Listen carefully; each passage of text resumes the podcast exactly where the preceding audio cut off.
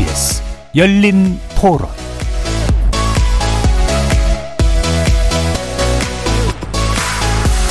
안녕하십니까. KBS 열린 토론 정준희입니다.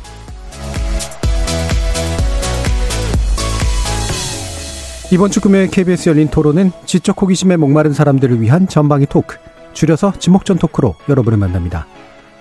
세계 최대 인공지능 연구소인 오픈 AI가 최근 대화형 인공지능 챗 GPT를 공개했는데요.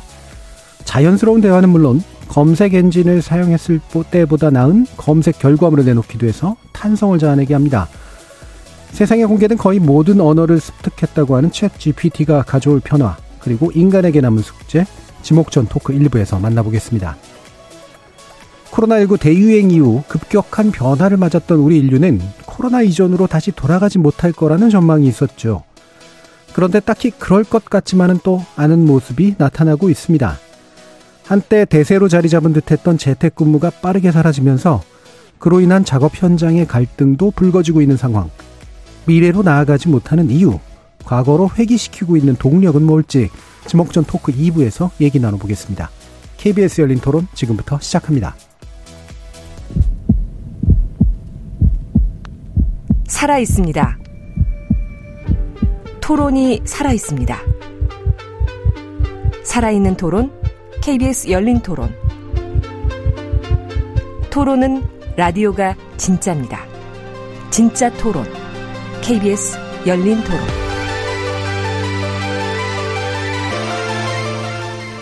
오늘 함께 하실 분들 소개해 드립니다. 나라를 걱정하는 물리학자 이종필 건국대 교수 나오셨습니다. 안녕하세요. 이종필입니다. 사람, 사랑, 공감의 소설가 서유미 작가 나오셨습니다. 안녕하세요. 서유미입니다. 정의와 평등, 정치 철학을 탐구하시는 김만권 경희대 학술연구 교수 함께 해 주셨습니다. 예, 안녕하세요. 김만권입니다. 자, 그리고 오늘은 특별히 과학과 보건 의료 분야를 망라하고 계시는 지식 큐레이터 강양구 TBS 과학 전문 기자 모셨습니다. 네, 안녕하세요. 강양구입니다.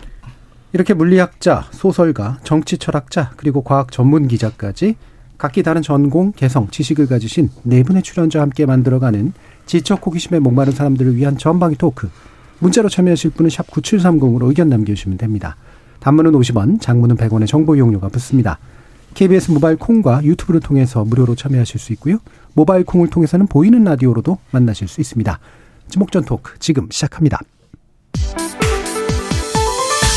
KBS 열린 토론 음악 찾아달라 뭐 해달라 이런 거 말고는 사실은 깊이 있게 해내지 못하는 것 같은데. 점점 점점 발전하지 않을까요? 애완견이 인간을 대신하진 못하잖아요. 근데 위로는 해주잖아요. 그 정도는 해줄 수 있을 것 같아요. 번역이나 translation 하는 것도 기본적인 뭐 얼개 같은 거는 AI가 처리를 하더라도 좀 더 매끄럽게 하고 오류가 없고 하는 20에서 30%의 영역은 사람이 계속 과정을 거쳐야 그렇게 해야 마무리가 되지 않을까. 어떤 문제를 해결을 해야 되는데 인성도 있어 있어도 감성도 있어야 되는데 이 부분을 해결하면 모든 답이 비슷할 것 같아요. AI는 똑같으니까. 이게 계속 발달되잖아요. 질문을 할수록 또 빨리 반응하고 예민하게 반응하고 이런 것들은 약자들한테 많이 보급이 돼야 된다고 생각하고요. 기술이 상용화될 때 그런 게 악용될 것에 대한 보안 시스템이 같이 있을 때 허가가 나야 되지 않을까? 예, 오늘 출연자의 픽 이종필 교수님께서 가져오셨습니다. 챗 GPT를 언제부터 쓰셨는지 모르겠는데 오늘 그 이유를 좀 말씀 주실까요? 네, 이게 작년 12월 1일 공개돼서 네. 아주 선풍적인 인기를 네. 끌고 있는데 저는 작년 연말에 성적 처리 등등으로 바빠서 그때는 안 쓰셨고 못하고 예. 네, 최근에 한번 뭐 한번 해봤어요. 그리고 예. 후기들이 굉장히 많더라고요. 그렇죠. 후기들을 보면서도 상당히 좀 어, 신선했었고 음. 어 그리고 저도 직접 겪어봤는데 이전에 어떤 챗봇이라든지 저희 집에 있는 인공지능 음성 네, 서비스라든지 예, 예, 예. 이런 것에 비해서 상당히 좀 완성도가 높다 음. 문장 구성 음. 그리고 그 뭐 문장으로 하는 거긴 하지만 대화가 굉장히 좀 매끄럽게 진행이 되는 것 같고 음. 그리고 심지어 코딩까지 가능하다고. 해서 음. 그 뭐 개발자들이 예를 들어서 자기들 코딩한 다음에 뭐 오류를 찾아내게 한다든지 음. 이런 데서 활용도 하고 있다고 하고 지금 최근에는 보니까 챗 GPT가 저자로 포함된 논문까지 지금 예, 예. 나오고 있어서 음. 이것이 그냥 뭐 재미로 한번 만들어 본 뭐 베타 버전 이런 수준을 이미 좀 넘어서고 있지 않는가. 예. 그래서 생각보다 인공지능의 놀라운 기술이 우리 생활에 훨씬 더 빨리 침투하고 있는 게 아닌가. 음. 어, 한번 같이 얘기를 해봤으면 좋겠다 싶어서 이시를 네. 정했습니다. 저는 이게 사용해 보려고 할 때마다 막혀 있어가지고 네. 네, 제대로 써본 적이 별로 없는데 그 후기는 많이 봤어요. 네. 후기에 놀라운 후기들도 꽤 많기도 하고 또는 이제 왜 질투 어린 후기들 있잖아요. 예, 잘못 찾아내려고 하는 그런 후기들 이런 것들도 꽤 많이 보였는데 자 이게 이 챗 GPT라고 하는 게 어떤 음, 레거시라고 할까 어떤 토대로 어떻게 더 나아간 정도라고 볼 수 있는지 이 부분 강영 기자님께 좀 부탁드려 볼까요? 네, 뭐 챗봇이랑 혹은 인공지능을 많이 들어보셨을 텐데요. 네. 어, 굳이 따지면 이건 인공지능 챗봇의 한 종류라고 할수 네. 있겠죠. 근데 이제 굳이 이제 거슬러 올라가면은 2020년 6월로 거슬러 올라갑니다. 2020년 6월에 이 챗 GPT의 모체라고 할 수 있는 GPT-3라고 하는 네. 인공지능이 네. 발표가 되었는데 이 GPT-3라는 인공지능도 당시에는 이 IT 전문가들 사이에서는 굉장히 화제였어요. 음. 왜냐하면 어 기존의 언어 인공지능이라고 했던 것들이 하지 못했던 것들을 2020년 6월에 발표된 GPT-3는 굉장히 많은 것을 해내는 모습을 보였거든요. 예. 근데 이 GPT-3를 개발한 오픈 AI가 그 이유를 무엇이라고 밝혔냐면 현재까지 존재하는 어떤 언어 인공지능보다도 훨씬 더 많은 데이터를 예. 학습을 시킨 인공지능이기 때문에 기존에 나왔던 인공지능과는 질적으로 다르다라고 음. 이제 강조를 했었습니다. 근데 이제 그때까지만 하더라도 뭐 과학자들이나 전문가들만 이제 사용하는 수준에 머물렀기 때문에 이제 찻잔 속의 태풍이었는데 오픈 AI는 다 계획이 있었던 음. 것 같아요. 음. 그래서 그 GPT-3를 GPT 3.5로 업그레이드를 시킨 다음에 그 GPT 3.5를 어, 우리가 뭐 소셜 미디어라든가 블로그에서 일상 대화를 하잖아요. 일상 대화를 할 수 있도록 학습을 시킨 다음에 음. 우리가 카톡에다가 메시지를 입력하면 답을 하는 것처럼 네. 대화를 나눌 수 있는 대화형 인공지능으로 약간 개조를 한 겁니다. 음. 음. 그래서 작년 12월 1일 날 그 개조한 언어 인공지능으로 발표된 게 채팅을 할 수 있는 GPT라는 음. 뜻에서 챗 GPT라는 거죠. 예. 저는 좀 굉장히 다양하게 사용을 해봤거든요. 예, 예. 성적 처리 같은 걸 할 일이 없었기 때문에. 네. 예. 사용을 해보신 소감은? 어, 저는 조금 놀라웠습니다. 음. 그 여러, 굉장히 여러 가지 걸 할 수 있는데, 여기 지금 서 작가님도 계시고, 음. 또그 이종필 박사님이나 김만건 교수님 다 이제 글을 쓰시잖아요. 음. 그래서 제가 그 GPT-3와 협업을 해서 글을 쓴 경험을 간단하게 예. 풀어보면, 음. 그 제가 연말 연시에 공교롭게도 GPT 챗 GPT를 쉽게 소개하는 글을 써야 될 일이 생겼어요. 한 30매 음. 정도 분량에. 그래서 챗 GPT한테 물어봤죠. 음. 어 너를 좀 대중들한테 쉽게 소개하려고 하는데 어 재미있는 사례로 글을 시작해 보려고 해. 음. 어떤 사례가 좋을까라고 물어봤어요. 그랬더니 답을 하더라고요. 참 좋은 아이디어라고. 저한테 칭찬을 한 다음에 네. 그 다음에 어 지금은 아니지만 미래의 어떤 시점에 인공지능 챗봇이 챗봇과 함께 여행 계획을 세우는 에피소드를 시작해 보면 어떨까라고 음. 제안을 하는 네, 거예요. 네, 네. 그래서 제가 그 인공지능 친구의 조언을 충실히 따라서 그 글의 앞부분을 예. 미래의 어느 시점에 호카이도 여행을 기획하고 있는 단짝 친구가 인공지능과 서로 의견을 나누면서 음. 계획을 세우는 것으로 시작을 했고요. 음. 이제 마무리에서는 뭐 항상 이제 먹물들이 글을 쓰다 보면은 뭐 좋은 얘기만 하는 게 아니라 네. 약간의 그런 우려들. 부작용이나 음. 우려들 같은 걸 이야기를 하잖아요. 그래서 이제 마지막에는 제가 뭐라고 물어봤냐면 어, 올더스 헉슬리의 멋진 신세계를 음. 2023년 버전으로 쓴다면 너는 어떻게 쓸 것 같니? 라고 물어봤어요. 그랬더니, 어, 챗봇이나 양자 컴퓨팅 같은 새로운 기술이 사회에 미치는 부작용이 이런 것들이 있을 것 같고, 어, 음. 어 그런 것들이 상당히 걱정스럽고 우려스럽다라는 내용의 음. 줄거리가 2023년판 멋진 신세계에는 포함될 것 같다라고 음. 또 이야기를 하더라고요. 네. 그래서 저는 또 이제 그걸 또 그대로 해석을 해가지고 그래 마무리를 네. 이제 딱 장식을 했는데 아 이 정도가 되면은 어, 글 쓰는 사람들의 조수 정도의 역할은 네. 이미 챗 GPT가 하고 있는 게 아닌가라는 생각이 들어서 음. 음. 놀라웠습니다. 솔직히 예. 이야기해서. 예. 근데 저자명에 넣어주시진 않으셨죠? 아 당연히요. 그런데 다 밝혔어요. 밝히긴 했고. 네, 밝혔습니다. 이건 챗 GPT의 도움을 예. 받았다 이런 식으로. 예. 저 같은 경우도 예, 이게 해외 보도를 보니까 음. 이게 삶이 무엇인지 이런 데도 답을 해준다 그래서 어. 음. 사실 그것 때문에 제가 가입을 해서 한번 음. 시도를 해본 적이 있었거든요. 그래서 처음에는 삶이 뭐니? 라고 물었더니 뭐 아주 생물학적인 답을 하더라고요. 네. 네. 그래서 그 다음에는 의미 있는 삶이 뭐니? 음. 라고 했더니 거기서 의미 있는 삶에 대해서 이야기를 하고 음. 또 그래서 여기서 내가 교육자로서의 의미 있는 삶은 뭐야? 라고 했더니 제가 너무 인상적이어서 가져왔는데요. 교육자로서의 의미 있는 삶은 개인이 자기 학생들의 삶에 긍정적인 영향을 준다고 느끼는 곳에 있을 수 있습니다. 음. 라고 답을 하면서요. 거기서 또 인상적인 부분이 뭐냐면 여러 개가 있었는데 학생들이 책임감 있고 참여하는 시민이 되도록 북돋는 역할을 할 때 그런 것도 여기에 포함이 될 수 있습니다라고 이제 이렇게 이야기를 하고 있어요. 예, 예. 그래서 구체적인 디테일들이 너무 뛰어나서 음, 음. 제가 어떤 주제를 던지고 이것에 가서 뭘, 뭘 이야기해 볼까라고 했을 때 전체적으로 브레인스토밍 하는데 음. 네. 너무 좋은 음. 아이디어를 음. 많이 던져주는 음. 기능을 보고 아 이게 상당히 놀랍다라는 생각을 좀 했었습니다. 예, 그 예. 답을 들어보니까 김만권 교수님 사전 조사가 좀 돼 있는 답인 것 같은데 그러니까 취향에 맞게 이렇게 던져주는데요. 예, 그러니까 저한테 마치 김만권 교수님 뭐 영어 텍스트 이런 걸로 학습을 한 게 아닐까요? 그럴 수도 있어요. 네. 순간적으로 알고. 예, 네. 이게 너무 특, 특 너무 특이하게 답을 해서 전 깜짝 놀랐었어요. 예. 네, 그래서 그런 것까지 다 들어가서 음. 답을 하고 있고 그리고 아주 그 학생들에게 미칠 수 있는 영향의 구체적 사례들을 음. 쫙 나열을 해주는데 그것들이 다 설득력 있고 상당히 어 그래 맞아 맞아 맞아 이거지 이거지 예, 그런 게 예. 있는 것 같아요. 예. 서유미 작가님은 어떤 느낌이세요? 저는 뭐 사실 이런 게 있는지도 몰랐어요. 예. 저는 정말 그 지적 호기심에 목마른 사람들 위한 거 아니에요. 제가 그냥 호기심 목마 그냥 호기심에 목마른 사람인 것 같은데 저도 그 이 올려주신 거 보고서 막 찾아봤는데 정말 재밌었어요. 기사 네. 찾는 것도 재밌고 정말 그 우려의 목소리, 그러니까 비관의 목소리와 낙관의 목소리도 너무 재밌었고 제가 찾다가 저도 보니까 의외로 예술과 관련된 부분에 대한 이야기 기사가 굉장히 많더라고요.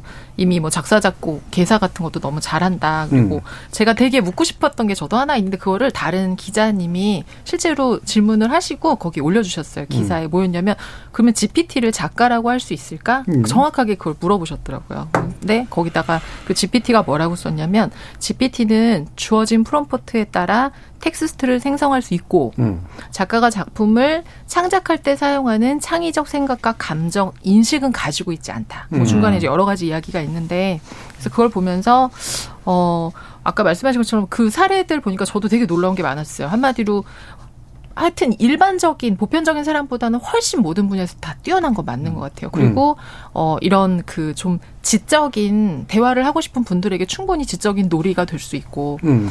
영화 허 같은 건 정말 가능해질 수 있겠다. 예, 이 외로운 남성들이 음. 이렇게 막 물어보고 막 또 이렇게 외로운 여성들이 물어봤을 때 예. 한마디로 어떤 부분에서는 내가 말이 안 통하는 사람보다는 훨씬 더 사람을 잘 알고 그리고 음. 그 부분에 대해서 잘 따뜻하게 대답해주고 예. 뭐 그렇잖아요. 이렇게 이 어떤 사람을 알아서 그 사람의 뭐 허점을 공격하고 음. 이러진 않으니까. 그래서 사랑에도 빠질 수 있겠다. 음. 그리고 어떤 사람에게는 심지어 경외나 숭배의 대상도 될 수 있겠구나. 예. 아 종교도 만들어질 수 있겠다라는 음. 생각이 좀 들어서 어 이거를 사람들이 되게 놀라워하면서도 두려워하고 그러면서도 낙관과 비관을 하는 거가 너무 이해가 좀 잘 됐어요. 예. 음, 저는 허의 그 대사 앞에서 별로 마음에 안 들었었기 때문에 매력을 잘 못 느꼈었거든요. 근데 그 이제 예전에 나온 예. 거고 아마 예. 앞으로는 더 많이 좋아지지 않을까. 음. 자 이종필 교수님 이제 대화 상대가 생겼습니다. 네. 외로운 남자. 예, 지적인 네. 대화 상대가. 아, 사실 좀 걱정 돼요. 푹 빠지실까봐. 어, 제가 그 처음 물어본 게 뭐였냐면 우주 왜 이 모양 이 꼴이냐. 아, 네. 아. 그게 사실 이 네, 과학자들이 궁극적으로 음. 추구하는 질문이거든요. 음. 어, 그래서 좀 약간 저도 이제 기대감이 좀 높아가지고 음. 상당히 좀 그 깊은 내용을 좀 기대를 했었는데 음. 답으로 나온 거는 조금 실망스럽긴 했어요. 예. 그냥 음. 교과서적인 답변. 예, 예. 뭐 빅뱅 이론에서부터 음. 쭉쭉쭉 교과서적인 답변이 나왔고 사실 과학자들이 이제 그런 질문할 때는 그런 이미 그 확립된 설명을 넘어선 뭔가를 그렇죠. 좀 음. 이제 추구를 하거든. 음. 좀 근본적인 음. 수준에서의 어떤 뭐 통찰이라든지 음. 인식이라든지 이런 거를 이제 기대하고 그런 질문을 하는데 어 챗 GPT의 답변은 이제 그렇지는 않았어요. 음. 그런 면에서 약간 좀 실망스럽고 그다음 뭐 인간에게 자유 의지가 있느냐 이런 질문도 던져봤는데 그래서 철학적으로 뭐 이런 A 견해 B 견해가 있고 뭐 과학적으로 A 견해 B 견해 음. 제가 또 관심 있었던 게 뭐 양자역학에서는 이런 식으로 음. 설명한다. 라고 하는 게 흥미로웠지만은 이것도 이제 있는 내용을 요약 정리하는 음. 정도였어요. 그리고 또 하나 현실의 문제 중에 우크라이나 전쟁에서 누가 이길 것 같냐 예. 물어봤더니 어, 답변을 회피했습니다. 너무 복잡 다면적이며 요소가 많아 예측하기 어렵다. 예. 어, 그래서 이런 걸로 봤을 때 뭐 저도 뭐 아주 많이 물어본 건 아니지만 제가 음. 받은 인상은 그러니까 창의적인 답을 역시 음. 주지는 못한다. 음. 있는 정보를 모아서 요약 정리하는 건 진짜 잘하는데 음. 어 이게 이제 그래서 정해 정답이 있는 문제는 굉장히 잘 찾는 것 같아요. 음. 말하자면은 음. 이제 한국 교육이 그런 식이었잖아요. 정답 찾기를 누가 잘하냐 그런 학생을 기르는 교육을 좀 많이 해왔는데 그런 한국형 천재의 완결판이지 않을까 음. 어, 이런 생각이 들었어요. 예, 이거 우리나라에서 만든 거 아니잖아요. 아닌데, 아닌데 야, 그런데 한국형 천재가 예, 그 자체도 굉장히 예. 유용하죠. 왜냐하면 예. 우리가 지금까지 검색을 하면 구글에 물어보거나 네이버에 물어보면 예, 예. 여러 가지 답변들이 뜨는데 그 중에 또 골라야 음. 하잖아요. 음. 그렇죠. 그 제시된 답 중에 나에게 가장 적합한 답이 내가 원하는 것이 무엇인지를 고르는 과정이 굉장히 고통스러운데 네. 챗 GPT는 그 과정을 그 과정에 필요가 없는 거죠. 음. 정말 대화를 통해서 추가 질문을 통해서 내가 원하는 어떤 정보에 근접할 수 있다는 거는 굉장한 장점인 것 같고 어 그리고 뭐 예를 들어서 아까 말씀드렸듯이 논문 공동 저자로도 들어가 있는데 음. 논문을 쓰다 보면은 어, 지금까지 이 분야에서 어떤 일들이 진행이 됐었는지를 요약 정리할 때가 있어요. 네.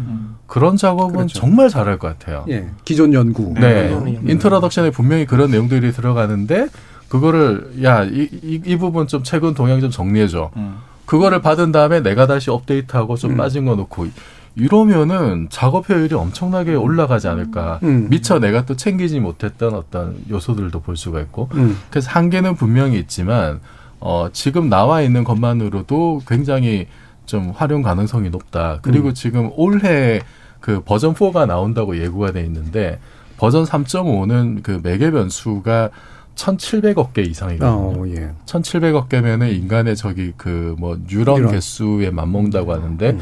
지금 4는 어떠냐면은 매개 변수가 100조 개라고 그래요. 예. 100조 개면은 이게 그, 그 시냅스 개수하고 음, 음. 비슷한 정도. 네. 그래서 상당히 지금 이게 그 버전이 올라갈수록 10배, 100배 이렇게 지금 그 파라미터 수가 음. 증가를 했는데 이게 지금 1,700억 개에서 100조 개가 되는 거는 이거는 거의 몇백 배 뻥튀기가 음. 되는 거라서 네. 이게 이게 그 과학자들 중에 이제 많으면 달라진다 이런 얘기가 있어요. 네. 그렇죠. 그렇죠. 예. 예. 많으면 달라지는데 이렇게 100조 개까지 매개 변수가 올라가 학습을 많이 시켰을 때 과연 어떤 결과를 내놓을지 그리고 음. 지금 GPT-4에서는 뭐 이제 멀티모달이라고 그래서 텍스트뿐만 아니라 네. 뭐 영상이나 이미지까지도 어, 처리를 할 수 있도록 되는 게 아니라 네. 기대가 있어요. 확실하진 않지만 음. 만약에 그 정도까지 된다면 정말 어, 굉장히 혁명적인 어떤 음. 그런 인공지능이 될지도 모르겠다는 기대도 예. 생깁니다. 음. 그 실제로 이종필 박사님께서 말씀하신 것처럼 그 여러 가지 이제 변화가 생길 가능성이 있는 것 같은데요. 그 이제 한 가지 또 우리가 또 여기서 좀 짚어봐야 될 것들이 무엇이냐면은 일단은 지금 챗 GPT는 어디까지 학습이 되었냐면 2021년 말 기준으로 정보가 딱 학습이 되었고 그 이후에는 학습이 안 된 상태거든요. 그러니까 우크라이나 러시아 전쟁을 몰라요. 예, 예. 예 그런데 제가 우크라이나 러시아 전쟁이 세계 경제에 미치는 영향에 대해서 천 단어 정도 에세이를 써보라고 지시를 내렸더니 러시아 우크라이나 전쟁이 일어나기 전까지의 상황만을 가지고 상당히 그럴듯하게 지금 세계 경제가 진행되는 걸 정확하게 음. 예측을 음. 해냈더라고요. 음. 그러니까 방금 말씀하신 것처럼 훨씬 더 늘어난 파라미터에 최근에 여러 가지 정보들까지를 다 학습하게 되고 거기다가 좀 더 욕심을 부려가지고 인터넷까지 연결이 네. 되면은 네. 어떤 잠재력을 발휘하게 될지 진짜 모르는 상황이 될 수 있고 그리고 또 이제 문제는 이게 이제 좀 우스갯소리로 그챗 GPT가 인간을 가스라이팅 하고 있다라고 하시는 분들도 있는데 민감한 질문에는 절대 불쾌한 답변을 하지 않습니다. 예. 지금 현재는 어. 근데 그게 챗 GPT 개발한 오픈 AI 연구자들이 그런 질문에는 이런 식으로만 답변을 할 수 있도록 막아놓은 거예요. 네, 윤리적 기준 같은 걸 해놓고 윤리적 기준 같은 것들을 이제 제시를 해놓고서 음. 뭐 처음에 서비스를 시작했을 때 엉뚱한 답변들을 자꾸 하면은 괜한 논란이 되거나 음. 공포심을 그렇죠. 자극할 수 있기 때문에 그런 부분들 막아 놓았는데 사용자들이 늘어나고 그리고 또 그런 기준선들이 자꾸 자꾸 떨어지게 되면은 어 지금까지는 우리 인간이 상상할 수 없었던 어떤 창의적인 제안이라던가 음. 창의적인 의견 같은 것들을 내놓을 수 있는 가능성을 우리가 배제할 수는 없기 때문에 음. 마치 그 알파고가 처음에는 인간 대국 을 가지고 학습을 음. 해서 네. 인간이 예상할 수 있는 수준의 수를 뒀지만 나중에는 어뭐 9단 10단들도 상상할 수 없는 수를 둬가지고 놀라게 한 것과 지금까지 없는 일, 기보를 만드는 없는 기보를 만드는 네. 일을 또 할 수도 음. 있을 가능성이 있기 때문에 그래서 한편에서는 뭐 열광하고 기대하는 분들도 있고 음. 한편에서는 이거 이대로 둬도 되는 거야 하고 걱정하는 분들도 있는 네. 거죠. 지금 유튜브에서 우크라이님, 우크라님이 대화를 충실하게 하려면 내용과 말의 강약 등이 조화로워야 하는 것 같습니다. 단점은 감성적인 질문에 답은 좀 건조하더군요. 라는 말씀 주셨고요. 또 유튜브에서 햇살 가득님이 인공지능을 갖고 종교를 만든다고 생각하니 그건 좀 무서운데요. 라는 그런 말씀도 주셨는데 최근에 겪은 종교가 관련된 일이 있으셨나 모르겠습니다. 자, 일단은 근데 이 부분이 아, 우리 아까 저기 그 성적 내기 얘기를 하셨습니다만 결국 리포트 써오는 거가 문제잖아요. 네. 어떠세요, 김원금 박사님? 이게 실제로 현장에 만약 학습 현장에 적용이 되면 난감하실 것 같아요. 네. 이건 엄청나게 난감한 상황인 것 같고요. 네. 지금 현재 교육계에서도 이게 문제가 돼가지고 뭐 이렇게 어 뭐 실제로 이제 이어 여기에 접속을 못하도록 어, 챗 GPT에 접속을 못하거나 거기에 사용을 못하도록 하는 어떤 그런 어 뭐, 뭐라고 해야 될까 학교에서 차단을 한다거나 네. 뭐 이런 일들이 일어나고 있다라고 하는데요. 실제로 이제 얼마 전에 연구 결과를 보니까 이건 뭐 학생들이 그런 문제가 아니라 과학자들도 인공지능 챗봇인 이챗 GPT가 쓴 논문 초록을 사람이 쓴 것인지 이 GDP가 쓴 것인지 구, 제대로 구분하지 못한다라는 네. 이제 음. 연구 결과가 실제로 나왔대요. 그러니까 이건 단지 대학생들이 과제물 작성만을 문제가 되는 것들이 아니라 음. 연구자들까지 오히려 또 음. 챗봇의 유혹에 빠질 수 있다라는 음. 것들이 문제가 되고 있고요. 그래서 실제로 이거 노스웨스턴대에 있는 연구진들이 실시한 어떤 그, 연, 그 연구라고 하는데요. 어, 유명 의학 의학지 다섯 군데에서 실린 의학지 실린 논문을 참조해서 의학 논문 초록 50편을 작성하게 했는데 이챗 GTP가 쓴 초록이 표절 검사를 100% 통과했어요. 예, 예. 어, 음. 그러니까 이거 뭐 표절에도 걸리지 않는다라고 음. 쉽게 우리가 표절 프로그램으로 찾아낼 수도 없고 음. 그리고 AI 제작물 검사 프로그램을 썼을 때도 66%밖에 정도밖에 잡아내지 못했다라고 이야기를 예. 하고 있고요. 그리고 실제 인간 같은 경우에는 챗봇이 만든 초록 중에 32%를 실제 사람이 썼다라고 생각을 했대요. 음. 그러니까 이게 엄청나게 어떻게 보면 이게 구분하는 선이 나 뭐 상당히 어려워지고 있는 건데 이게 정말 중요한 문제는 뭐냐면 아주 복잡한 주제를 다루는 중간적 존재가 연구자인데 네. 사실 연구자의 의미 자체에 대해서 그렇죠 리서처가 그런 건데 예, 음. 질문을 던지게 음. 만드는 부분들도 있고요. 그래서 이제 이 우려가 우려가 OpenAI 전달이 되고 그래서 이게 누구나 어떤 텍스트가 ChatGPT에서 생성돼서 식별을 할 수 있는 기술을 개발하고 있대요. 음. 음. 그래서 이제 그런 것들이 사실은 나와야지만 어떻게 연구의 정직성이라든지 그런 것들을 담보할 수 있지 않을까라는 음. 생각이 들고요. 그리고 이런 것들이 계속 우려가 제기되면 결국은 그 거기에 상응하는 어떤 또 대책이 나오지 않을까라는 또 생각도 음. 듭니다. 예. 또이 이 교수님도 현실적인 문제니까.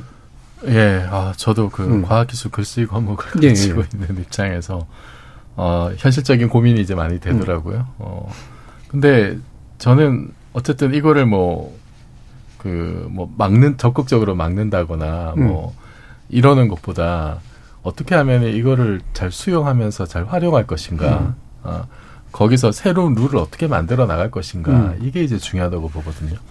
어차피 지금 뭐 이걸 막는다고 해결될 문제는 아닐 것 같고, 뭐 중간에 사실 누군가는 이제 그 안 좋은 방법으로 유혹을 유혹을 이기지 못하고 뭐 이제 뭐 지금 기준에서 어떤 뭐 표절이라든지 이런 거를 많이 하게 될 텐데 그러면은 사실 우리가 이 경계가 굉장히 애매해질 수가 있을 네. 것 같아요. 지금까지 우리가 표절이라고 생각했던 음. 어떤 관념들이 새로운 기술이 등장하면서 어디까지 우리가 표절이라고 보고 어디까지 협업이라 할 것인지 음.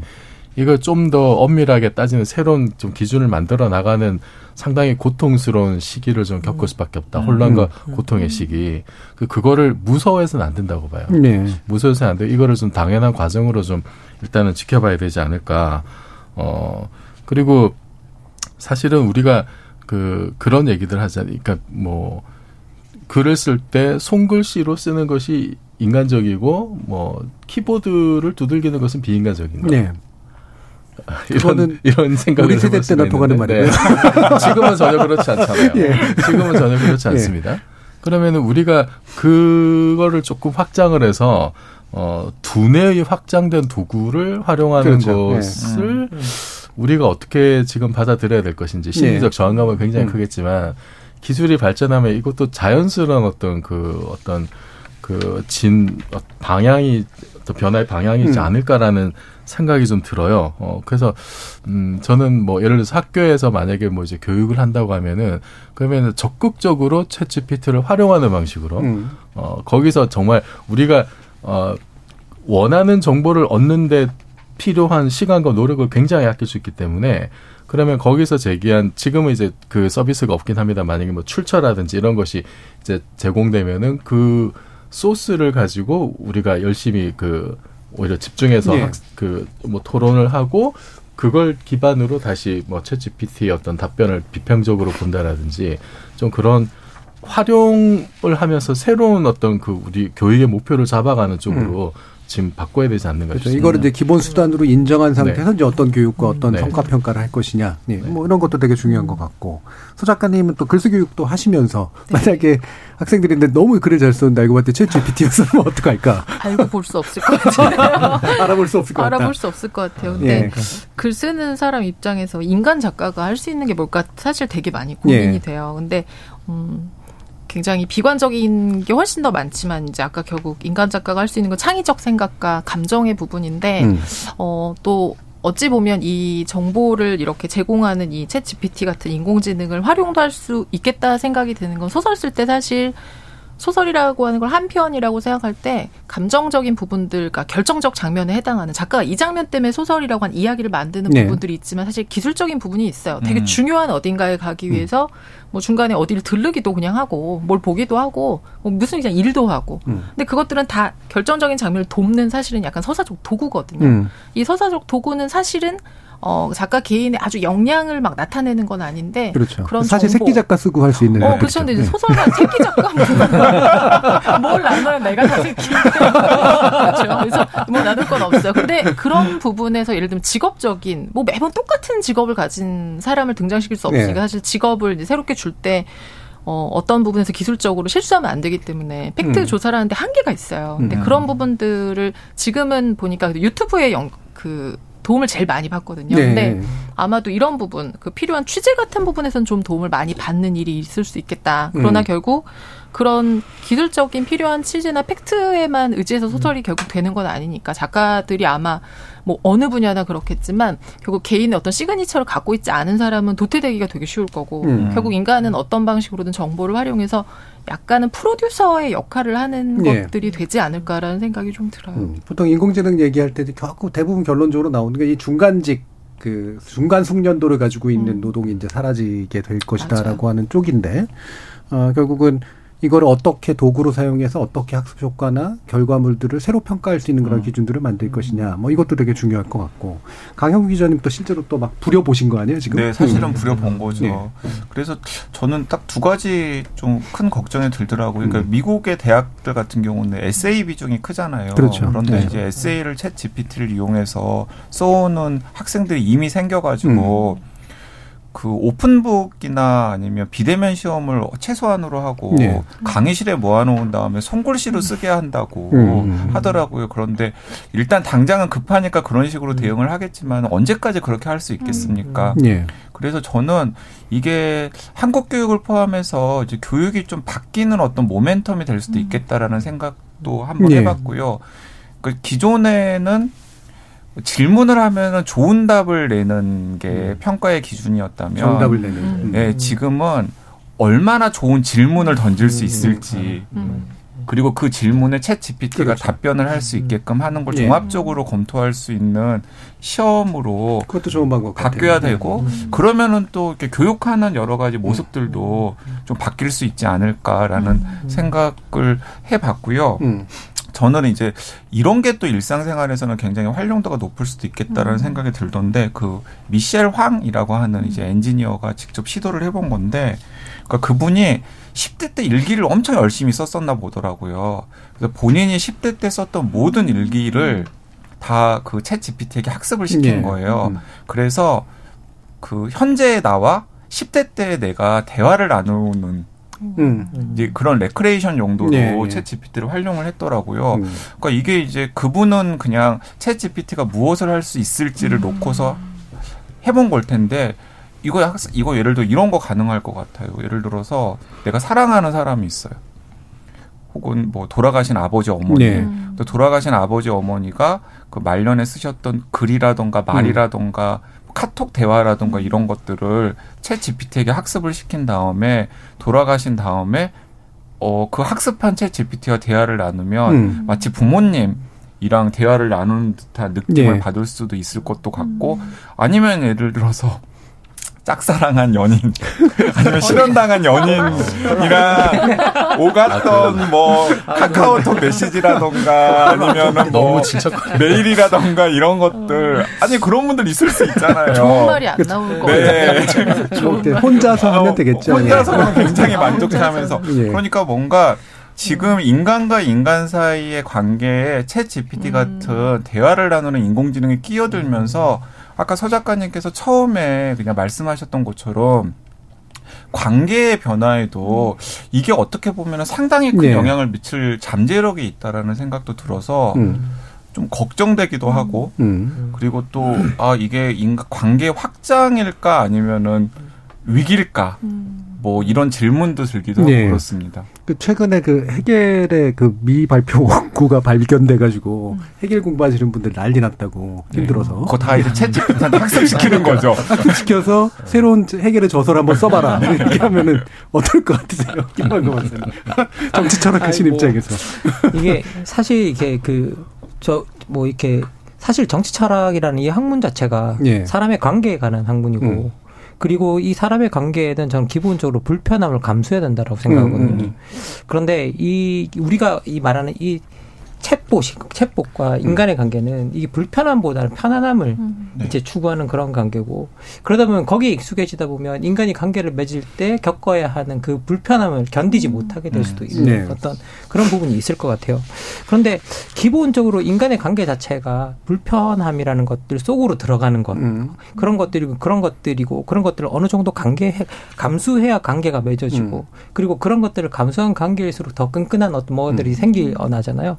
근데 자꾸 이제 우리가 이런 것에 익숙해지면서 편안한 관계만 추구하게 되고 불편한 관계로부터 자꾸 분리되면 음. 그것 속에서 우리 인간관계 중에서 아주 중요한 일부분이 또 네. 어떻게 보면 사라질 수도 있을지 모르겠다라는 음. 걱정이 어떤 조금 되긴 합니다. 예. 네. 요즘의 세대성하고 비교하면 그게 급격히 증폭될 가능성이 높긴 하죠. 사실 뭐 이미 우리들도 사실은 그런 환경에 좀 놓여 있는 것 같기도 하고 지금 최지영 님이 1인 가구도 많아지고 인간이 점점 외롭고 고독해져 가는데 조금이라도 위로가 되어줄 수 있는 귀엽고 따뜻한 AI들이 많이 나왔으면 좋겠습니다. 음. 요게 사실은 이런 욕망의 표현이잖아요. 아. 네. 박윤아님은 기술 발전이 우리에게 이름을 준 그 이상으로 기술 때문에 피해를 입었다는 사실 또 인지하고 있어야 할 것 같습니다. 노벨이 발명한 화약이 단적인, 단적인 예입니다. 따뜻한 AI 꿈 깨세요라고 바로 뭐 서로 반박을 하신 건 아니긴 하고 이렇게 의견이 다양할 그런 상태죠. 자 그러면 이종국 교수 이게 가져오신 그 의미로 봐, 보셨을 때 어떤 부분들을 좀 기, 긍정적으로 기대하고 또 부정적으로 좀 아, 조심해야 된다고 생각하시는지. 어 저는 딱 그런 생각이 들었는데 어, 야 이제 전문가 고전적인 의미의 전문가 시대는 끝난 게 아닌가. 네, 고전적인 음, 의미죠. 네. 이제는 뭐 누구 뭐 궁금할 때 어디 어디 전문가 분야별로 다 찾아봐야 되잖아요. 네. 음. 무슨 무슨 우리가 라디오에서 시사 프로를 한다 그러면은 음. 사건이 터질 때마다 이 분야 전문가, 저 분야 전문가 섭외를 해야 되는데 그럼 방송 작가분들 그럴 필요 없이 음. 그냥 챗 GPT에 물어보면 음. 그러면은 사실 어지간한 답변들을 다 어지간한 수가 있고, 네. 네. 네. 어지간한. 음. 네. 아까 말씀드렸듯이 확립된 지식을 요약 정리하는 거는 네. 뭐 인간보다 훨씬 뛰어난 것 같아요. 음. 사람 전문가들은 자기 분야만 알지 조금만 건너가도 모르잖아요. 옆집 아저씨인데 네. 얘는 안 그렇거든요. 그리고 지금 성능이 계속 향상되고 있고 다른 기능들도 추가되고 있고 그 강양구 기자님 아까 말씀하셨던 웹챗 웹 GPT도 지금 음. 이제 준비 네. 중이라고 했고 그러면은 얘가 지금 알아서 돌아다니면서 검색까지 하고 뭐 이렇게 되면은 정말 어 음. 지금 나온 것 이상으로 상상하지 못한 어떤 결과를 또 낼 수도 있고 예. 그러면은 우리가 지금까지 이렇게 전문 분야 전문가로 음. 뭐 인정했던 것들 그렇게 훈련해 왔던 것들 그 패러다임이 완전히 바뀔 수도 있겠다라는 음. 생각이 들고 그리고 어 사실 유튜브가 나오면서도 그냥 일반 사람들도 뭔가 전문적인 분야에 대해서 관심이 있을 때 유튜브 영상 보고 누구나 백종원 정도의 음식은 만들 수 있잖아요. 누구나. 어, 네. 아, 그 정도 안 되시나요? 네. 저는 되는데. 네. 어, 그러니까 진입 장벽이 상당히 낮아졌어요. 네. 이미 유튜브 때문에. 음. 그런데 어, 챗 GPT가 지금 코딩까지 해줘요. 네. 그러면은 저 같은 사람도 그냥 코딩 잘 못하는 저 같은 사람도 내가 원하는 뭐 스마트폰 앱을 음. 쉽게 개발할 수 있고 실제 이제 이런 사례들이 있습니다. 음. 네. 그런 접근성들이 다른 여러 분야에서 내가 전혀 모르는 그런 분야에 대한 접근성들이 엄청나게 낮아질 수 있다. 이런 건 음. 장점인데 그것이 위협적인 요소가 될 수도 있겠죠. 당장에 지금 악성 코드를 어, 챗 GPT로 개발을 해서 이렇게 활용한 사례들 네. 음. 보고가 되고 있어요. 그래서 이런 것들을 어, 어떻게 그럼 대처할 것이냐. 장벽이 낮아져서 가져다 주는 이점과 함께 그 생기는 또 다른 어떤 문제들. 그리고 지금은 이 서비스가 무료인데 곧 유료화 될 거라고 해요. 네. 그럼 이게 지금 가격이 매겨졌을 음. 때 정보 격차, 음. 소득 격차에 따른 어떤 음, 정보의 차이, 그렇죠. 이게 결국은 사회 불평등이나 국가 간 불평등으로 결국 또 이어지고 그것이 확대 재생산될 텐데 음. 이거 어떻게 할 거냐.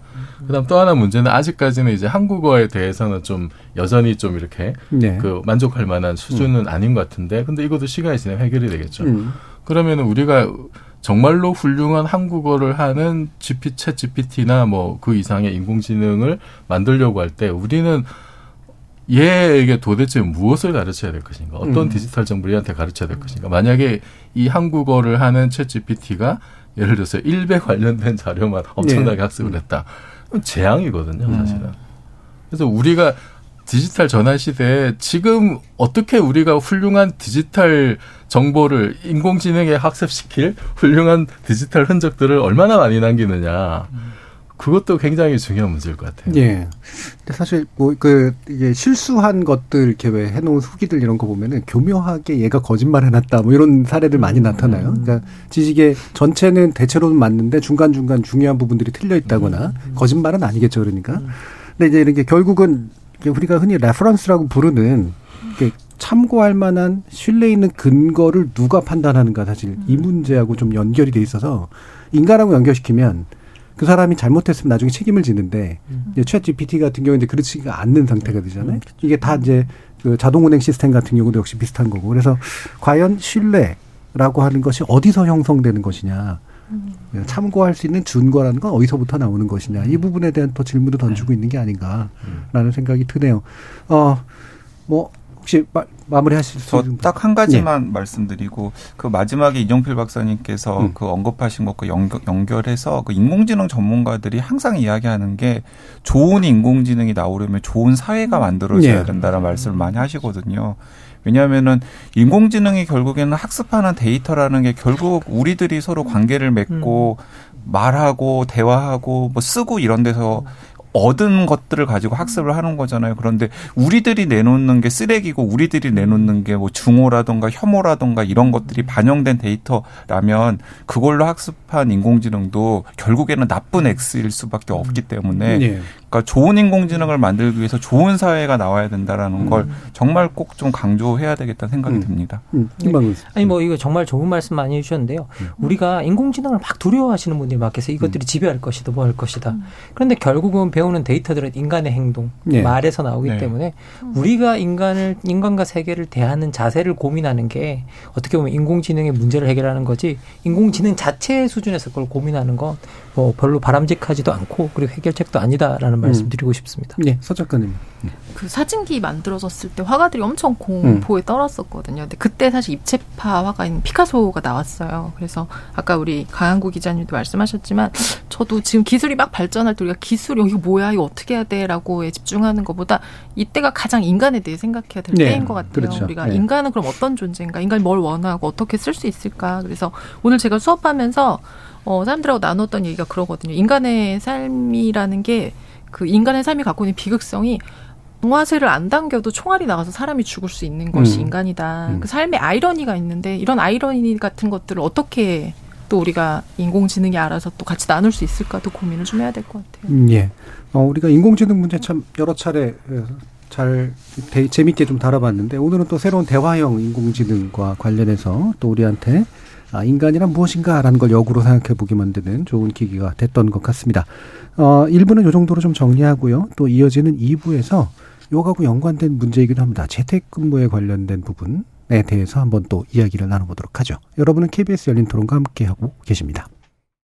타키타 타키타 타키타 타키타 타키타 타디게나도 타디게나도 타디게나도 타 타키타 타키타 타키타 타키타 타키타 타디게나도 타디게나도 타디게나도 물음표가 느낌표로 바뀌는 순간 KBS 열린 토론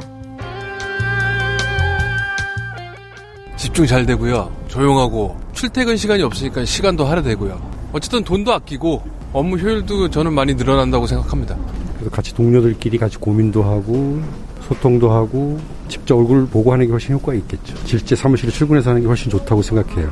전화로 해서 의사소통의 한계가 조금 있어요. 업무의 효율성도 좀 떨어지고 공유도 잘 안 되고 업무를 하다 보니 오해가 생기는 경우도 있고 업무를 제때제때 하지 못하는 부분들 코멘트를 줄 수 없는 부분들이 좀 있어서 대면에서 해야 된다고 생각해요.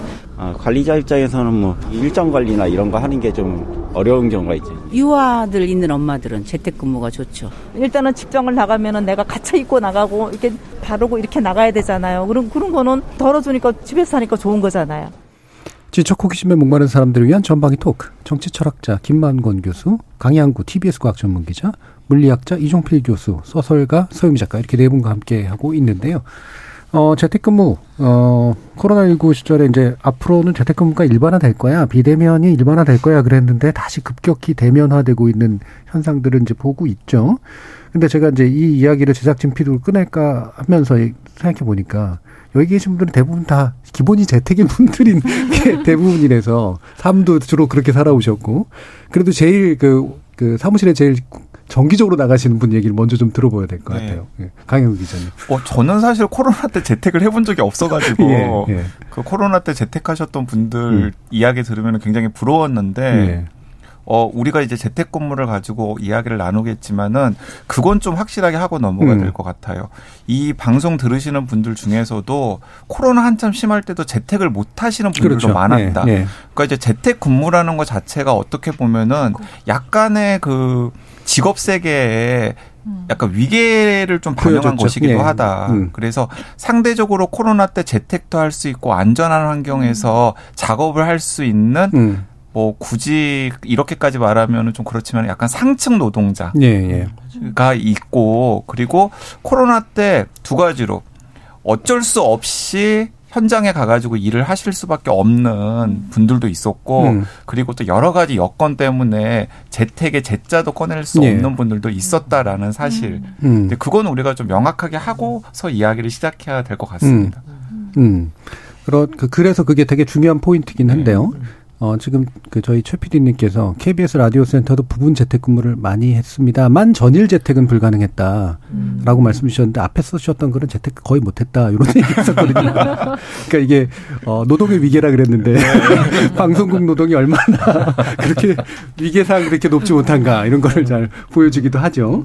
자 김만국 그래도 잘리지는 네. 않았으니까 얼마나. 아, 그 중요한 네, 문제죠. 네. 네. 김만국 교수님. 아니 뭐 이렇게 재택 뭐 저도 사실 준비한 말씀 말씀 중에 음. 사실 코로나 코로나 기간에 우리가 필수 노동자라는 분들 오프, 오프라인에서 반드시 이제 네. 활동해야 되시는 분들이 계신데 그분들이 또 팬데믹 기간에는 그나마 하시는 일들에 대해서 저희들이 또 관심도 갖고 뭐 그러다가 갑자기 팬데믹이 어느 정도 찾아들고 난 다음에 기업이 그분들부터 해고하기 시작했었거든요. 네네. 한참 쉬고 음. 봤을 때 그분들부터 또 해고하기 시작했었고 그래서 이제 우리가 이렇게 이 상황들을 이렇게 자 이렇게 하나 하나 들여다 보면 이제 실제로는 재택근무 자체가 어떤 직업 사회에서의 어떤 위계와 계급을 보여준다라고 이야기를 음. 하고 있고 그리고 누군가는 재택근무를 할 수 있고 누군가는 할 수가 없다고 한다면 재택근무를 할 수 없는 사람들 입장에서는 누군가 계속 같은 회사에서 일하는데 누군가는 계속 재택근무를 한다라는 걸 보고 거기에 대해서 화가 치밀어 오르거나 네.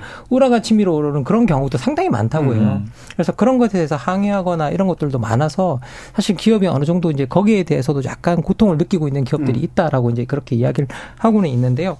그런데 어쨌든 이 재택근무라는 것 자체가 일종의 특권이라는 것들은 뭐 네. 우리가 인정하고 들어가야 될 것 같고요.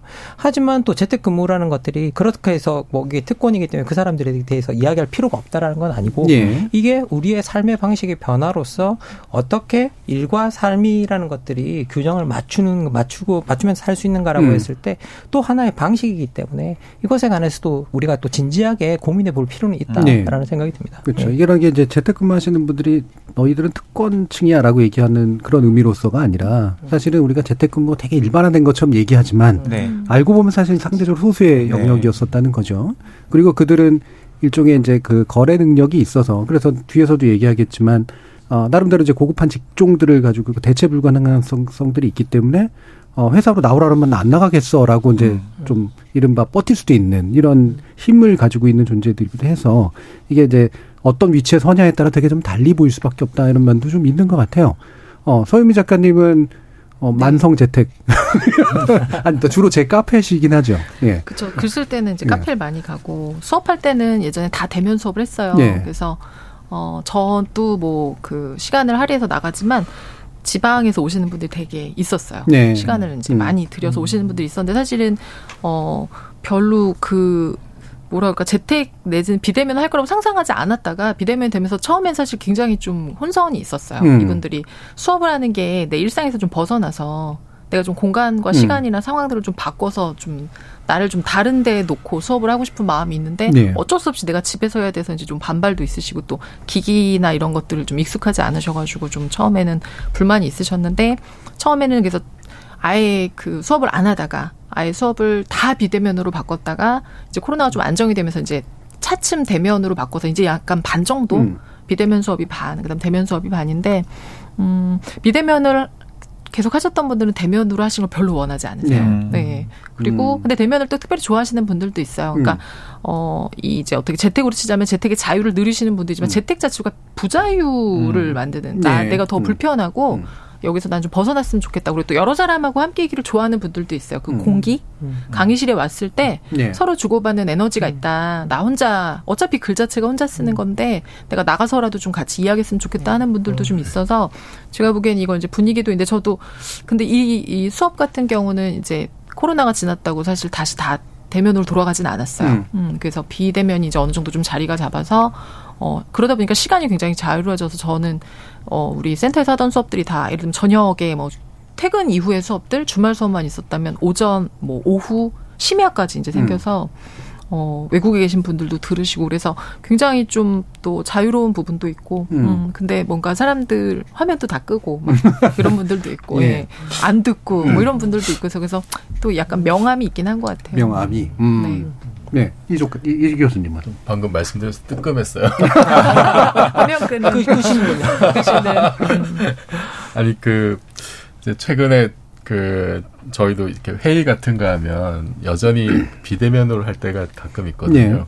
어, 그러면은 역시 이제 장점이 이제 출퇴근 비용이라든지 그렇죠. 뭐, 음. 뭐 사무실 강의실 비용 이런 거 엄청나게 줄일 수 있다는 장점이 있잖아요. 그리고 뭐 비대면으로 하면은 이렇게 뭐 복장도 한 반만 입어도 사실은 위를 안 입고 네. 아, 아, 그렇게 하시나요? 큰일 나겠는데. 네. 최근에 저도 이제 그, 그 내부 이제 세미나 같은 거 할 때 이렇게 예. 그 이제 접속은 해놓고 예. 이렇게 한 번씩 이렇게 화면을 좀 이렇게 끄게 되더라고요. 네, 네 중간 중간에 괜히 내 모습 보여주기 싫은 음. 약간 좀 그런 것도 있고 음. 또 이제 좀 좀 늘어지게 되는 이렇게 자세가 음. 틀어지는 어 그 편안함 의 음. 유혹 때문에 또 비대면을 좋아하는 걸지도 모르겠어요. 예, 예.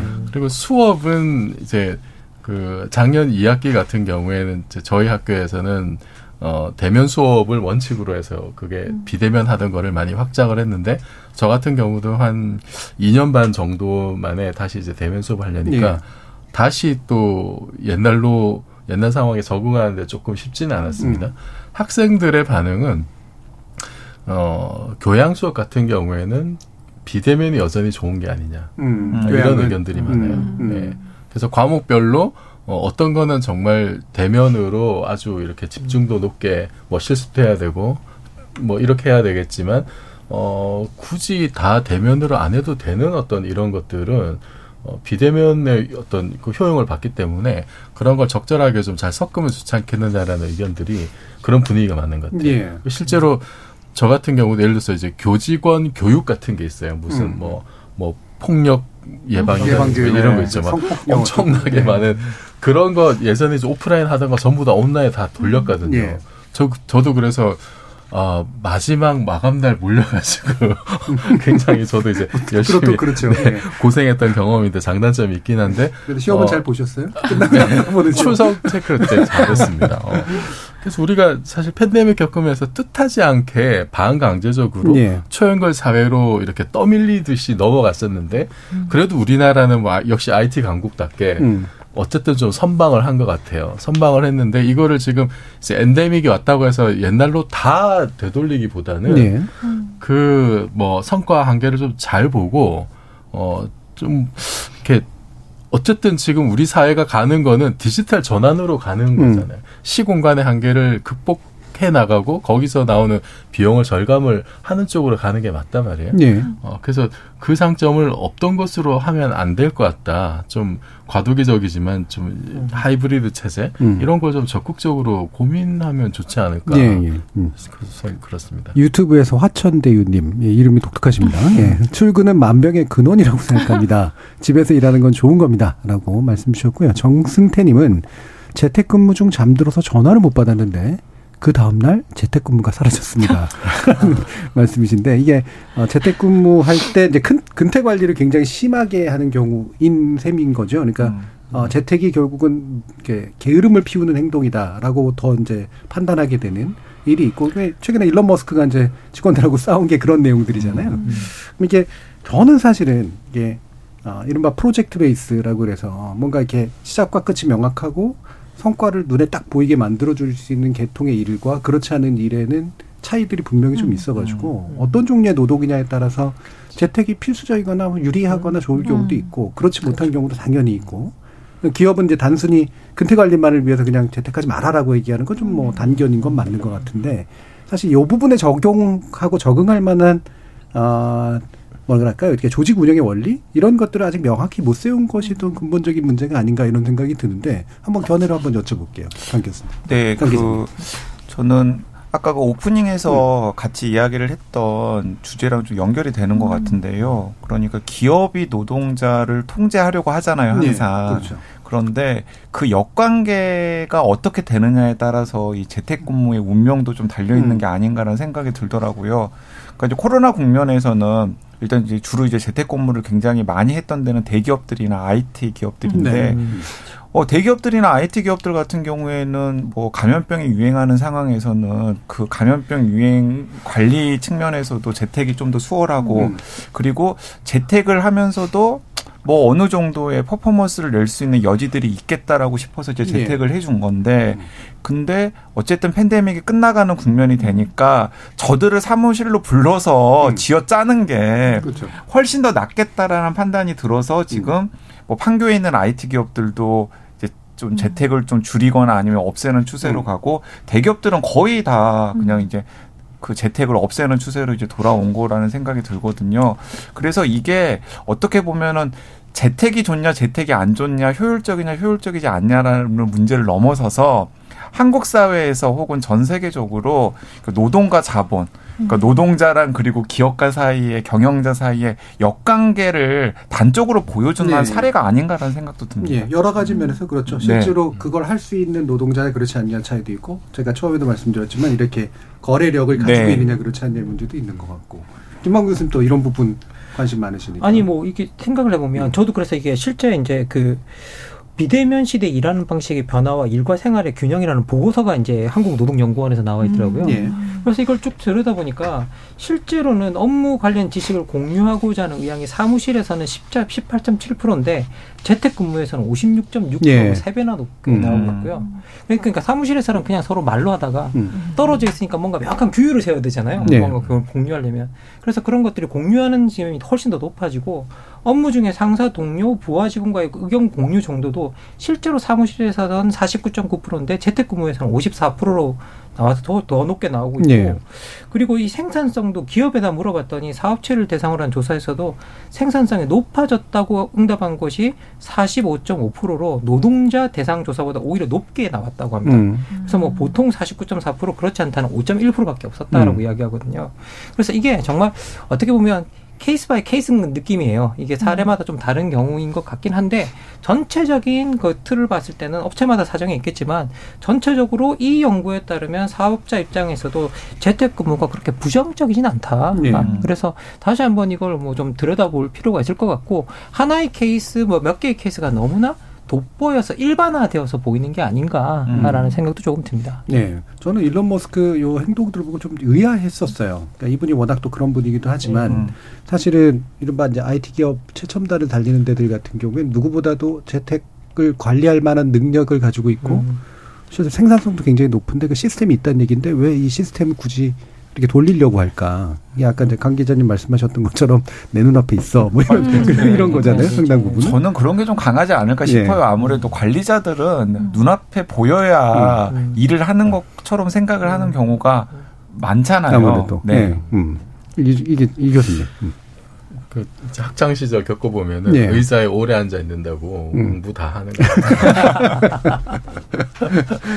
결코 그 학습 능률이라고 하는 게그 음. 그 앉아 있는 시간에 비례하지 않습니다. 그럼요. 그거는 노동도 마찬가지거든요. 네. 오래 자리 보존한다고 해서 좋은 결과가 나오는 건 아니고 오히려 이 열악한 상황을 어떻게 벗어날까에 대한 고민이 더 많아지죠, 사실은. 음. 음. 그리고 우리는 이미 그 뭐 한창 경제 개발하던 시대도 지났고 절대 빈곤도 지나갔고 근데 언제까지 노동 집약적인 어떤 그런 구조에 목을 맬 건가? 예. 우리 이제 선진국이고 음. 뭐 최근 보고서에 따르면 세계에서 여섯 번째로 국력이 센 나라라고 하는데 음. 그러면은 당연히 인건비가 올라가는 거는 어쩔 수 없는 거거든요. 이거는 우리가 그만큼 어 굉장히 풍요로운 사회를 만들었다는 증거이기도 하고. 음. 근데 여전히 지금 한국 사회를 보면은 어, 노동하는, 노, 노동에 대한 어떤 그 가치 인식이 굉장히 낮고, 음. 이 사람들은 싸게, 어떻게 하면 싸게 부려먹을까. 여기에만 사실 골몰해 있고, 예. 기업하는 사람들이 비용 줄이기 위해서 그렇게 고민을 한다면은, 그뭐 자본주의적인 논리 때문에 어쩔 수 없다 하더라도 그거를 제도로 만드는 사람들이나 정치를 음. 하는 사람들은 절대 그러면 안 되는 거거든요. 네. 음. 그거를 제어를 하고 노동자들의 최소한의 어떤 인간적인 삶을 보장을 해줘야 되는데 오히려 음. 나서서 화물연대 노동자들 같은 분들을 뭐, 뭐 북한에게 비유를 한다든지 음. 이제 그런 인식들이 아직도 지금 팽배해 거예요. 네. 그 이거를 저는 이제 이런 문제를 이제 우리가 지금 최 GPT 시대에 살고 있는데 그러면은 최 GPT가 있고 지금 비대면을 한번 겪어봤고 이런 시대에서는 어떻게든 이런 새로운 신기술을 가지고 그런 어떤 노동 집약성을 대체할 수 있는 네. 음. 그런 방법을 찾아 나가야 사회가 발전하는 거잖아요. 음. 근데 그런 노력은 전혀 기울이지 않고 아 이제 뭐 어? 질, 저기 코로나 끝났으니까 다시 옛날로 원상복귀. 네. 이거는 굉장히 퇴행적인 것일 뿐만 아니라 오히려 역행하는 음. 모습인 것 같아요. 네. 그냥 거꾸로 전력 질주하는. 음. 저는 그래서 좀, 어, 좀 생각을 정말로 그 디지털 전환 시대 바꿔야 된다. 바꿔야 되고, 어, 그 비대면이 안 되는 그 필수 노동 현장에 반드시 투입돼야 하는 노동력들이 있습니다. 그분들에 대해서 그만큼 더 사실 가격을 쳐줘야 되는 거거든요. 네. 그렇게 하면서 어 우리 거기서 나온 어떤 결과물에 대한 가치를 우리 스스로 높일 수가 있는데 음. 왜 우리는 그거를 포기하려고 하는지 네. 그리고 거, 거기에 수반되는 여러 가지 비용들은 어떤 신기술을 적극적으로 도입하면서 좀 해결해 나가는 쪽으로 그렇게 좀 고민을 네. 바꿔봤으면 네. 좋겠어요. 음. 나라를 걱정한 물리학자다우신 네. 두 가지가 다 지금 결합이 음. 돼 있습니다. 자, 여러분 이제 시간이 많이 남지는 않아서요. 그런 것들 한번 짚어보죠. 우리가 회귀하고 있는 것들이 분명히 여러 가지가 있을 것 같아요. 그러니까 물론 포스트 코로나 시대가 우리한테 많은 것들을 안 좋은 것들을 강압한 면들도 없진 않고 인간에 있어서 좋은 면들을 또 잃어버리게 만든 면도 없지 않으나 아, 뭔가 좀 바람직하지 않게 돌아가고 있는 것들은 또 무엇이 있을까? 뭐 이런 재택 문제까지 포함해가지고 한번 말씀들을 줘보시면 어떨까 싶어요. 서 작가님은 어떤 거 생각나세요? 음, 일단은 진짜 코로나를 지나고 나서 그, 그 전에 우리가 너무 좀 당연하게 생각했던 것들이 변한 건 있는 것 음. 같아요. 그래서 젊은, 젊은이라고 하는 게 꼭 젊은 사람 다 그렇고 나이 든 사람 아닌 건 아닌데 대체로 그래도 MZ세대 직장인들이 이전에 회사에 다니면서 월급을 받는다는 개념은 내가 회사에 그 시간만큼 매인, 매인다라는 게 이제 사실 정석이었잖아요. 음. 근데 이 그 재택근무라는 걸 경험을 해보고 나니까 아까 이종필 교수님 핏대 세워서 말씀하셨던 것처럼 아 이것만이 네. 꼭 능률을 올리는 건 아니구나 얼마든지 내가 해야 할 일을 하면서 나를 좀 능률적으로 쓸 수 있고 어 그러면서도 나는 회사에 기여할 수 있다라고 하는 것이 이제 한 번 하고 나니까 사실 돌아가기 되게 어려워진 것 음. 같은데 어 일단 최근에 이제 그 그래도 많이 나아지면서 사람들이 이제 모이기도 하고 그러잖아요. 그래도 여전히 예전만큼 막 흥청망청하게 회식을 한다거나 자정 음. 넘어서까지 막 그런 건 많이 안 하고 확실히 관계 내지는 이런 어떤 생활에서 거품이 좀 많이 빠지고 음. 굉장히 개인주의적인 음. 그리고 가족 중심적인 것으로 많이 돌아가긴 한 것 같아요. 음. 음. 앞으로 이제 엔데믹이 지나고 나서 어떻게 또 될지 모르겠지만 그 방향성 자체가 바뀔 것 같진 않아요. 음. 방향성 자체는 바뀌지 네. 않을 것 같다. 네. 다만 이제 국면적으로는 뭔가 네. 회기적인 느낌도 네, 나오겠지만 김 교수님. 아니 뭐 저희는 뭐 너무 그 시간이 좀 짧은 관계로 학, 학교 사례 하나만 이야기해 본다면요. 네. 이거는 저 저도 이제 주위 교수님들한테 많이 들었던 말인데 듣고 있는 말인데 어, 팬데믹이 지난 이후, 팬데믹 이후에 그리고 대면 교육이 시작되면서부터 학생들이 어려운 과목 수강을 피하고 있다. 음. 기피하고 있다. 예, 이거 상당히 증가했다. 그리고 어려운 몇, 그 팬데믹 이전에는 그나마 유지되던 그 어려운 과목들이 폐강 위기에 처한 과목들이 많다라고 그렇게 이야기를 하고 있습니다. 그래서 어떻게 보면 팬데믹 기간 동안에 어떻게 보면 대면 수업이 줄어들면서 비대면 수업이 늘어나면서 좀 더 편한 수업, 음. 좀더 뭐 그런 것들을 찾다 보니까 그런 성향이 좀 늘어나고 있는 것 같은데요. 음.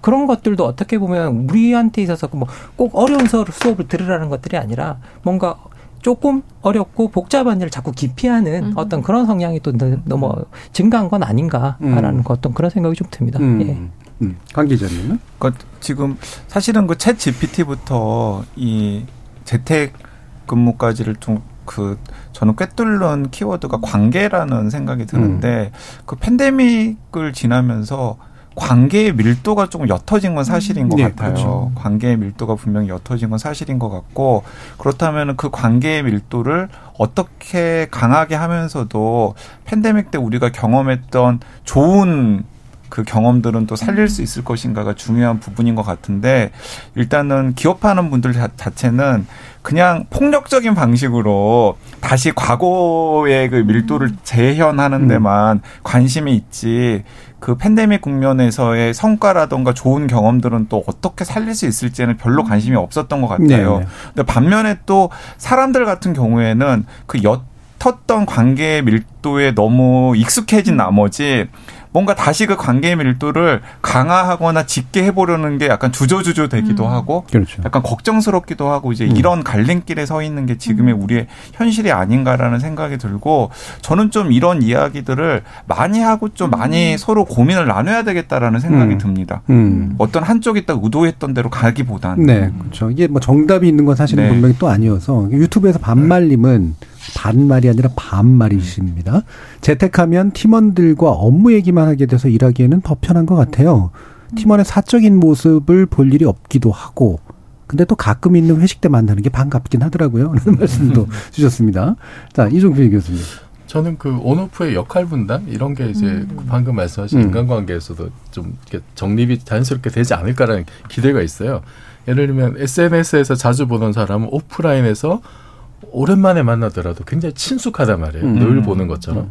어, 그러니까 방금 이제 그 저기 청취자분 네. 소개했던 대로 어, 온라인으로 뭔가를 하면은 그 나름의 어떤 그 새로운 밀도를 만들어낼 수가 있고 음. 거기서 모자라는 것들은 오프라인에서도 채워낼 수가 있고 그 상호 보완적인 면을 우리가 좀 잘 살리면 좋겠다 싶고 음. 근데 자꾸 이제 그냥 끝났으니까 엔데미니까 옛날로 돌아가자 이러면은 예컨대 한참 이제 막 그 뜨거운 이슈였던 메타버스 같은 예. 이런 어떤 새로운 어떤 패러다임 형성 이런 것이 다시 좀 추동력을 잃어버리는 건 아닐까라는 좀 그런 음. 걱정도 들고 또 하나 좀 말씀드리고 싶은 거는 어 팬데믹 기간에 그렇게 비대면하고 하면서 그 특히 이제 뭐 운송 노동자분들 음. 같은 경우에 이제 뭐 일도 없고 집에 계시면서 자기 시국과 인생에 대해서 돌아보는 기회가 많이 생겼다 그러잖아요. 음.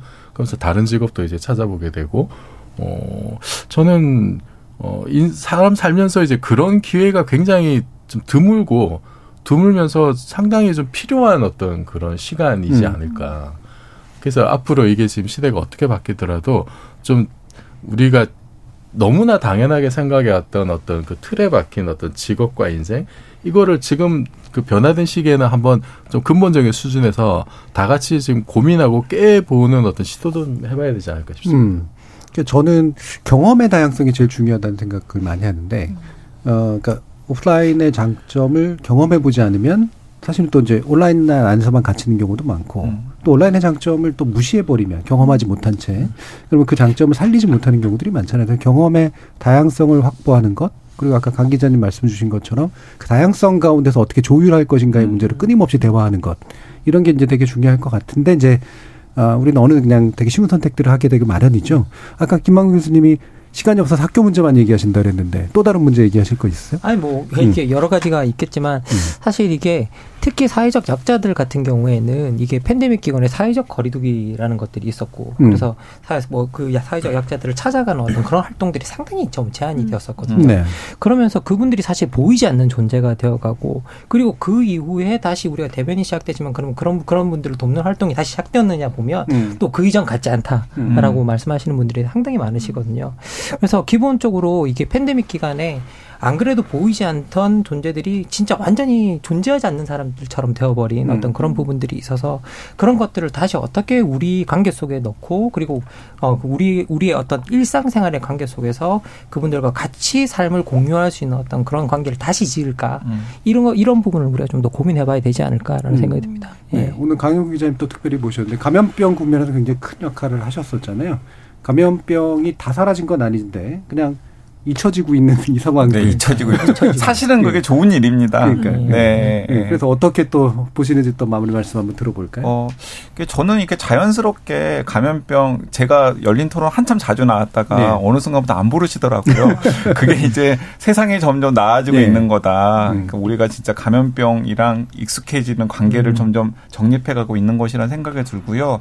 그 연말 연시에 이제 중국 변수가 굉장히 걱정이 되긴 했었는데 음. 그것도 좀 잘 넘어가고 있는 있는 게 아닌가라는 음. 생각이 들어서 이렇게 좀 코로나 팬데믹은 좀 우리가 인류가 뭐 여러 가지 위기를 겪었지만은 좀 현명하게 대응하는 방식으로 좀 정립이 된 게 아닌가. 특히 우리나라에서는. 예, 우리나라에서는. 이제 그러면은 이제 그 팬데믹 3년 동안의 경험을 우리가 어떻게 그렇죠. 다시 복귀하면서 음. 좀더 나은 공동체를 만드는데 활용할 수 있을 것인가가 굉장히 중요해질 것 같다는 생각이 듭니다. 예. 진짜 잘 정리하는 게 정말 중요할 네. 것 같아요. 이게 코로나는 잊혀져야 되는데 경험도 잊어, 잊어버리는 네. 걸까봐 약간 좀 두려운 면도 좀 있습니다. 자, KBS 열린 토론, 지적 호기심에 목마른 사람들을 위한 전방위 토크, 줄여서 지목전 토크, 어, 챗봇 GPT, 그리고 재택근무에 대해서 전방위 토크 진행해 봤습니다.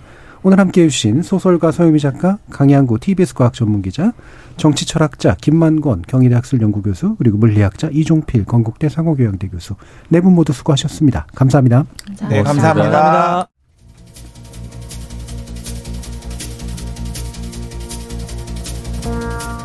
변화하는 것과 변화하지 않는 것이 만나면 변화하는 힘이 더 셀까? 변화에 저항하는 힘이 더 셀까? 처음에는 변화가 엄청 커 보이다가 어느 순간에선가는 반동이 거세지다가 결국에는 스리슬쩍 변화로 귀결되고 마는 거. 그게 아무래도 우리가 보아온 역사였었던 것 같습니다. 이런 변화에 여러분들은 어떤 준비를 하고 계신가요? 다가오는 설 잘 보내시기 바랍니다. 지금까지 KBS 열린 토론 정준이었습니다.